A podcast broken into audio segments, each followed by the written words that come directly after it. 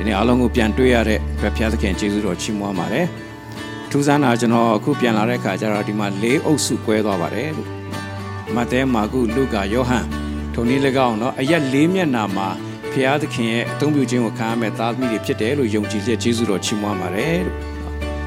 ကျွန်တော်တို့ဒီနေ့ဆင်ခြင်ဖို့အတွက်နှုတ်ကပတ်တော်အားလုံးတူတူပြန်ဖတ်ကြည့်အောင်ကိုတော်သည်အကျွန်ုပ်၏သခင်ဖြစ်တော်မူသည်ဟု ထာဝရဘုရားကို အကျွန်ုပ်လျှောက်ဆိုပါသည်ဂျေဇုတော်မှတပါ အခြားသောမင်္ဂလာသည်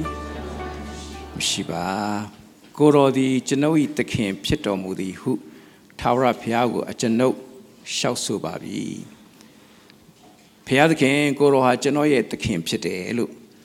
ကျွန်တော်လျှောက်ဆိုပါပြီလို့ဒီစကားကိုပြောပါတယ်ဘုရားသခင်က ဒီပရောဖက်တွေအဖြစ်ဘယ်လိုပြောတယ်လဲဆိုရင်ငါကဖျားဖြစ်တယ်ဆိုရင်ငါ့ကိုဘသူကယိုသေးတယ်လဲငါကအဖေဖြစ်တယ်ဆိုရင်ငါ့ကိုဘသူကနာခံတယ်လဲသခင်ယေရှုကလည်းပြောတယ်ငါဟာသခင်ဖြစ်တယ်ဆိုရင်ငါ့ကိုဘသူကနားထောင်တယ်လဲလို့ပြောပါတယ်ဒီနေရာမှာဆာလန်ဆရာကဘုရားသခင်ကိုရောဟာကျွန်တော်ရဲ့သခင်ဖြစ်တယ်လို့ပြောလိုက်ခြင်းအတိတ်ပဲက ကိုရောဟာကျွန်တော်ကိုပိုင်တယ်ကိုရောဟာကျွန်တော်ရဲ့အလုံးစုံဖြစ်တယ်အရာရာကိုရောသဘောဖြစ်တယ်ကျွန်တော်လှုပ်ချင်သည်ဖြစ်စေမလှုပ်ချင်သည်ဖြစ်စေကျွန်တော်သွားချင်သည်ဖြစ်စေမသွားချင်သည်ဖြစ်စေကျွန်တော်ပျော်သည်ဖြစ်စေမပျော်သည်ဖြစ်စေဘာတစ်ခုမှအရေးမကြီးဘူးကိုတော်ပဲအရေးကြီးတယ်လို့ဝန်ခံတတ်ခြင်းဖြစ်ပါတယ်အဲ့ဒီလိုဝန်ခံခြင်းဟာယုံကြည်သူဖြစ်ရခြင်းရဲ့အဓိကအကျိုးကျေးဇူးဖြစ်တယ်လို့ကျွန်တော်ဒီနှုတ်ကပတ်တော်လေးနဲ့ ဆင်ခြင်ပြီးပါတယ်အဲ့ဆာလန်ဆရာကဖခင်သခင်ကိုရောကျွန်တော်ရဲ့သခင်ဖြစ်ပါတယ်လို့ဝန်မခံခင်မှာဖခင်ကိုဝန်မခံခင်မှာအရာရာကိုဟာကိုလောက်ရတယ်အဲ့တော့ကိုယ့်ရဲ့သခင်ဟာဘာတူလဲဆိုရင်ကိုပဲဖြစ်တယ်ကိုခွန်အားနဲ့ပဲစ조사ရတယ်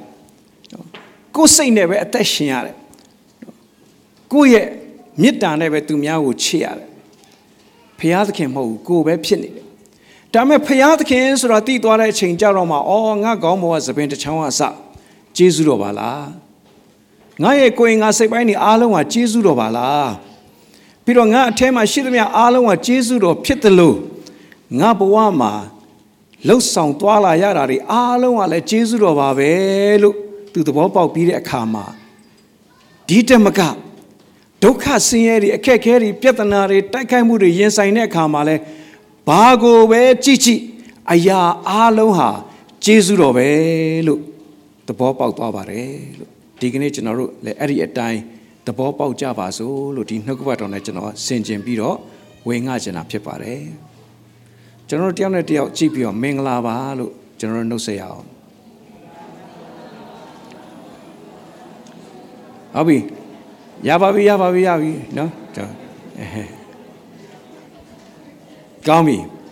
နှုတ်ဆက်ခံရတဲ့အခါမှာကျွန်တော်တို့သူများနှုတ်ဆက်ခံရတဲ့အခါမှာအခုပြန်မေးပါဘာမင်္ဂလာလဲလို့ပြန်မေးပါ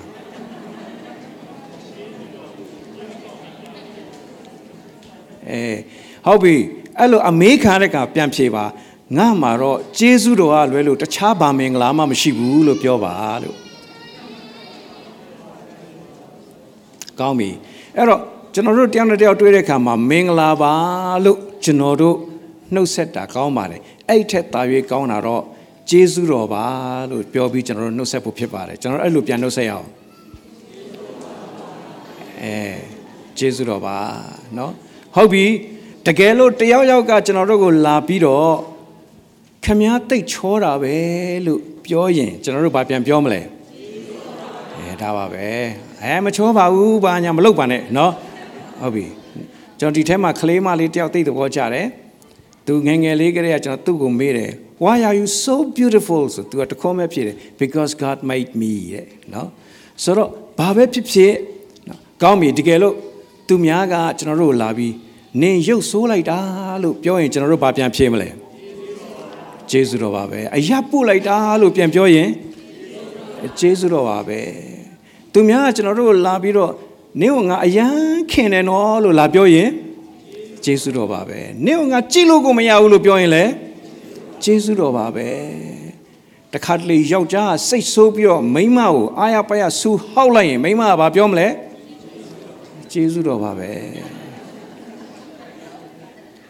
ဆိုရင်နော်ဒီစကားလေးကိုကျွန်တော်နားလည်စေချင်တယ်ကျွန်တော်တို့ရဲ့အသက်တာမှာတစ်ခါလေကြာကျွန်တော်တို့ကျေးဇူးတော်ဟာကျွန်တော်တို့ရဲ့မာနထဲမှာပျောက်သွားတယ် ကျေးဇူးတော်ဟာကျွန်တော်တို့ရဲ့စိတ်ဓာတ်ကြခြင်းထဲမှာပျောက်သွားတယ်ကျေးဇူးတော်ဟာကျွန်တော်တို့ရဲ့အာ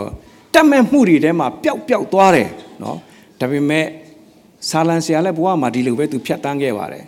သို့တော့ဘယ်အချိန်မှလဲဆိုဘုရားသခင်ကိုကိုးကွယ်တဲ့အချိန်တိုင်းမှာနော်ကျွန်တော်ပြောချင်တာဘုရားကျောင်းထဲမှာမဟုတ်ဘူးဘယ်မှာဖြစ်ဖြစ်ဘုရားသခင်ကိုကိုးကွယ်တယ်ဆိုတဲ့အဓိပ္ပာယ်ကဘာလဲဆိုရင်ခမရဘုရားသခင်ကိုတေချာစိတ်နှလုံးထဲမှာအာယုံစိုက်ပြီးတော့ အပေါ်တစ်ကြောင်းလေးကိုဖတ်လိုက်ပါအပေါ်အပေါ်ကအပေါ်ကတစ်ကြောင်းကိုအာ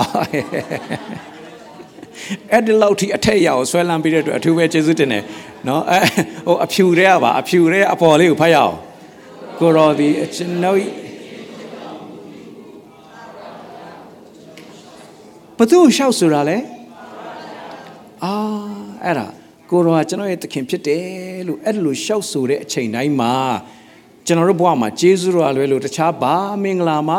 မရှိတော့ဘူးဆိုတာကျွန်တော်တို့နားလည်သဘောပေါက်သွားဖို့ဖြစ်ပါတယ်ဘုရားသခင်ဂျေဇုတော်ကြောင့်ကျွန်တော်တို့ဒီပြောင်းလဲရတဲ့ခွင့်ရတယ်ဂျေဇုတော်ကြောင့်ယဉ်ကျေးရတဲ့ခွင့်ရတယ်ဂျေဇုတော်ကြောင့်အစီတော်ခံရတဲ့အခွင့်ရပါတယ်ကျွန်တော်လည်းဂျေဇုတော်ကြောင့်ပြီးခဲ့တဲ့15ရက်နေ့ကလေချောင်းခီးနဲ့နော်လေမြန်တစည်းတဲ့စီးရတာအားမရလို့ KL လေစိတ်မှာတွေ့လို့ကျွန်တော်ရိုက်လာခဲ့တယ်လေချောင်းခီးနဲ့ ကွာလာလမ်ပူကိုရောက်သွားပါတယ်အဲ့ဒီကနေတစ်ဆင့်မှကျွန်တော်တို့အာဒီမလက်ကာကိုရောက်သွားခဲ့ပါတယ်ဒါကကျွန်တော်တို့ IMBF ဥဆောင်ပြီးတော့မှ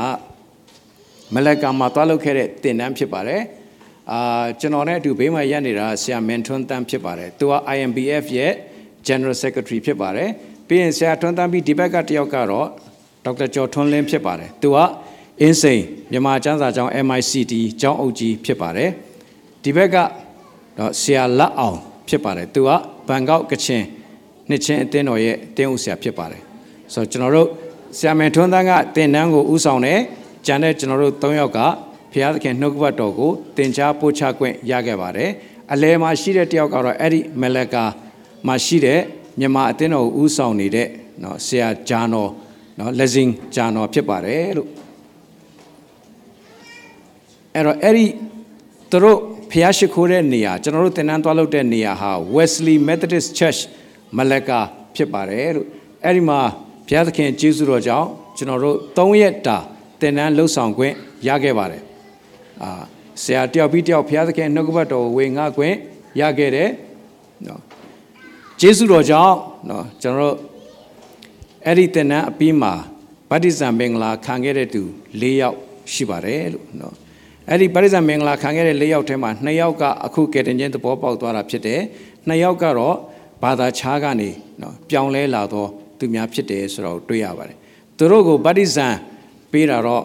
ဆရာမန်းစည်းစုံဖြစ်ပါတယ်။သူကအသက်85နှစ်ရှိပြီ။ကျွန်တော်ထက်အများကြီးဖြတ်လက်တယ်။သွားလာလှုပ်ရှားနိုင်သေးတယ်။တကယ်ကိုဒုက္ခဆင်းရဲခံပြီးတော့နော်ဒီမလေးမှာရှိနေတဲ့ယုံကြည်သူမယုံကြည်သူမိတ်ဆွေညီကိုတွေအားလုံးကိုကိုညီမဆနေတဲ့ ဆရာကြီးတစ်ပါးဖြစ်ပါတယ်လို့เนาะသူကိုလည်းကျွန်တော်တို့တတိယပြီးတော့ဆူတောင်းပေးကြစေလိုပါတယ်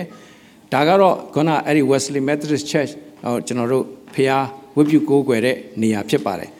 အဲ့တော့အဲ့ဒီမှာကျွန်တော်တို့ Sunday ဗတ္တိဇံမင်္ဂလာပြီးတဲ့အခါမှာကျွန်တော်တို့ဝတ်ပြုကိုးကွယ်ကြပါတယ်သူကတော့အဲဒီအဲ့ဒီအိမ်ရှင်အသင်းတော်ကအအတော်ကြီးဖြစ်ပါတယ်သူကိုတော့မမလို့ပဲခေါ်ကြတယ်သူက Ancient Methodist အသင်းတော်ရဲ့ မြန်မာအစီအစဉ်ကိုတာဝန်ခံဖို့အတွက်ခန့်အပ်ခြင်းခံရတဲ့သူဖြစ်ပါတယ်လို့အာသူလည်းအရင်တော့ကအရာရှိကြီးတယောက်ဖြစ်ခဲ့တယ်နော်အခုတော့သူအနားယူပြီးတော့မြန်မာများကိုကြည့်ရှုပြုစုတဲ့နေရာမှာသူကဘုရားသခင်အသုံးပြုခြင်းကိုခံရတော်သူဖြစ်တယ်ဆိုတော့တွေ့ရပါတယ်ဆိုတော့ကျွန်တော်တို့ Sunday ဖျားရှိခိုးပြီးတဲ့နောက်မှာသင်တန်းနောက်တစ်ချိန်ကျွန်တော်တို့ထပ်ပြီးတော့ဆက်ပါသေးတယ်လို့ကျေးဇူးတော်ကြောင့်ကျွန်တော်အဲ့ဒီသင်တန်းမှာလာတက်တဲ့လူအယောက်60ရှိပါတယ်လို့နော်အော် တချို့တွေလည်းလာခြင်းပဲမဲ့အခုမလေးမှာအဖမ်းဆီးတွေများနေတာရယ်နောက်တစ်ခုကတရုတ်နှစ်တကူချိန်ဖြစ်တဲ့အတွက်ဒီအသင်းတော်အသီးသေးမှာလည်းတင်တန်းတွေအများကြီးလောက်ကြတယ်နော်ဆိုတော့မြန်မာပြည်ကလည်းဆရာတွေတော်တော်များများလာကြတယ်ဆိုတော့အဲ့တော့ကျွန်တော်တို့တင်တန်းမှာကျေးဇူးတော်ကြောင့်အယောက်60ရှိပါတယ်လူကတော့ထင်ထားသလောက်မရှိအစကတော့150လောက်သူတို့မှန်းတယ်ဒါပေမဲ့အခု60လောက်ဖြစ်တယ်သို့တော်လည်းပဲလာတဲ့လူတိုင်းဟာ ဘုရားသခင်နှုတ်ကပတ်တော်တော့တေးသေးချာချာစိတ်ဝင်စားစွာခံယူသွားတယ်ဆိုတော့ကိုတွေ့ရပါတယ်အဲ့ဒါမလာကာဟာအင်မတန်ချစ်စရာကောင်းတဲ့နေရာလေးတစ်ခုဖြစ်ပါတယ်လို့ဆိုတော့အဲ့ဒီမလက်ကာမှာအဲကျွန်တော်တို့ကိုအဲ့ခံတဲ့သူကတော့ခုနကျွန်တော်ပြောတဲ့အတိုင်းပဲဆရာလက်စင်နော်ဂျာဖြစ်ပါတယ်လို့နော်သူအတွက်လည်းဘုရားသခင်ကျေးဇူးတော်ချီးမွမ်းတယ်တင်တန်းပြီးကျွန်တော်တို့ထွက်လာတာနဲ့သူ့ရဲ့ဇနီးတယ် ကိုဝင်အရင်အမာနဲ့တင်နန်းလာတက်တဲ့စိတ်ဝင်စားနားထောင်ပြီးတော့ကျွန်တော်တို့ထွက်လာပြီးနောက်နေ့မှာပဲဒုတိယသမီးယရနာလေးကိုထပ်ပြီးမွေးသွားရှာပါတယ်လို့เนาะဆိုတော့ကျွန်တော်တို့အာသူတို့အတွက်လည်းတတိယပြီးကျွန်တော်တို့ဆုတောင်းကြရအောင်အဲ့ဒီမလက်ကပြန်လာပြီးတဲ့နောက်မှာကျွန်တော် KL မှာဝင်ပြီးတော့မှတခါတညကျန်းစာတင်နန်းလောက်ခွင့်ရခဲ့တယ်ည၈နာရီကျွန်တော်တို့ရောက်တဲ့အချိန်ကနေစပြီးတော့12နာရီထိเนาะကျွန်တော်တို့အဲ့ဒီမှာတင်နန်းလောက်ခွင့်ရခဲ့ပါတယ်လို့ဘုရားသခင်ကျေးဇူးတော်ချီးမွမ်းပါတယ် အဲပြီးတော့ကျွန်တော်အသင်းတော်ညီကောင်မောင်မများအနေနဲ့ဒါကတော့ဒီအာမတ်ဇမီနော်ဇမီဟိုကိုကြုံရမယ့်အမျိုးသမီးမတ်ဇမီရဲ့မိခင်နဲ့ဖခင်နော်အဲအဲသူတို့အနီးနားမှာရှိတဲ့နော်သူတို့မိတ်ဆွေတွေဖြစ်တယ်ကျွန်တော်သွားတွေ့ပြီးသူတို့နဲ့အားပေးစကားပြောခွင့်ရတယ်ဆုတောင်းပေးခွင့်ရတယ်သူတို့လည်းဩစတြေးလျလာဖို့မျှော်လင့်နေတယ်ဒီမှာသားသမီးတွေရှိတယ်အဲ့အတွက်လည်းကျွန်တော်တို့သတိရပြီးဆုတောင်းပေးကြပါ သူတို့စိတ်ထဲမှာသူတို့ဩစတြေးလျနိုင်ငံကိုမရောက်သေးပေမဲ့ဆရာရောက်လာတော့ဩစတြေးလျကကျွန်တော်တို့စီကိုရောက်လာတယ်လို့ခံစားရတယ်ဆိုပြီးသူတို့တော်တော်လေးဝမ်းသာပါတယ်ကျွန်တော် AC ထိုင်ပြီးစကားပြောကြပါတယ်ဒီတစ်ခေါက်တော့ဇမီရဲ့ဖခင်လည်းအဲကျေးဇူးတော်ကြောင့်ဗမာစကားအများကြီးကျွန်တော်ကိုပြောလိုက်ပါတယ်လို့เนาะအာပြီးတော့ကျွန်တော်အခုကျွန်တော်တို့မင်းသားဒါဒါကျွန်တော်တို့စီကနေပြီးတော့မှเนาะ ဒါကျွန်တော်တို့မင်းသားဖြစ်ပါတယ်မလေးရှားရောက်ပြီးတော့မလေးရှားနိုင်ငံမှာเนาะအာဆက်လက်ပြီးတော့သူနေထိုင်နေရတယ်ဗီဇာအခက်အခဲကြောင့်ပြန်လာဖို့အခက်အခဲဖြစ်နေပါတယ်လို့เนาะဆိုတော့သူ့ရဲ့ဟိုအခက်ခဲအမြန်ဆုံးဘုရားသခင်ဖြည့်ရှင်းပေးဖို့အတွက်ကျွန်တော်တို့လည်းအားလုံးဝိုင်းပြီးတော့တတိယဆုတောင်းကြရအောင်ဒီမှာလဲဟိုအမျိုးသမီးနဲ့အဲသူကလေးနှစ်ယောက်ထားခဲ့ရတယ်เนาะအဲ့လိုထားခဲ့ပြီးသွားနေရတာဖြစ်ပါတယ်လို့เนาะကျွန်တော်တို့ကို James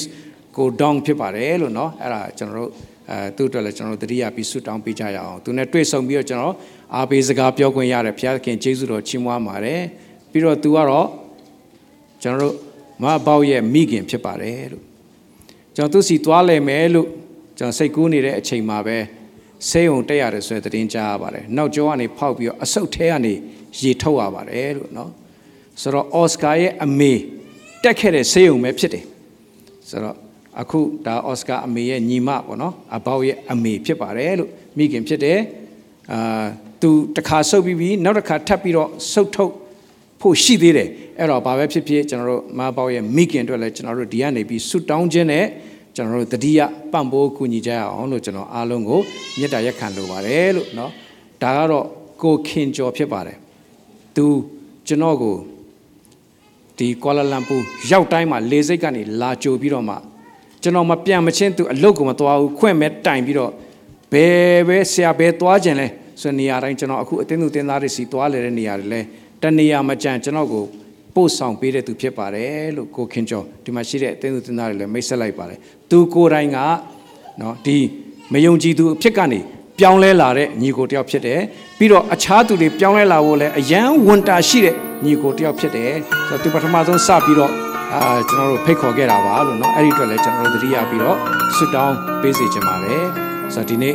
ဒီအစီအစဉ်ကိုနားထောင်ပြီးတဲ့အတွက်အထူးပဲဘုရားသခင်ကျေးဇူးတော်ကိုချီးမွမ်းပါတယ်အားလုံးတူတူဆိုရအောင်ကျေးဇူးတော်မှတပါအခြားသောမင်္ဂလာကြည်ကြည်လေးနောက်တစ်ခေါက်ကျေးဇူးတော်မှတပါကျေးဇူးတော်၌ပြောင်းလဲကျေးဇူးတော်၌ယဉ်ကျေးလျက်ကျေးဇူးတော်မှာဘုရားသခင်ရဲ့အစီတော်ကို ခံကြပါစို့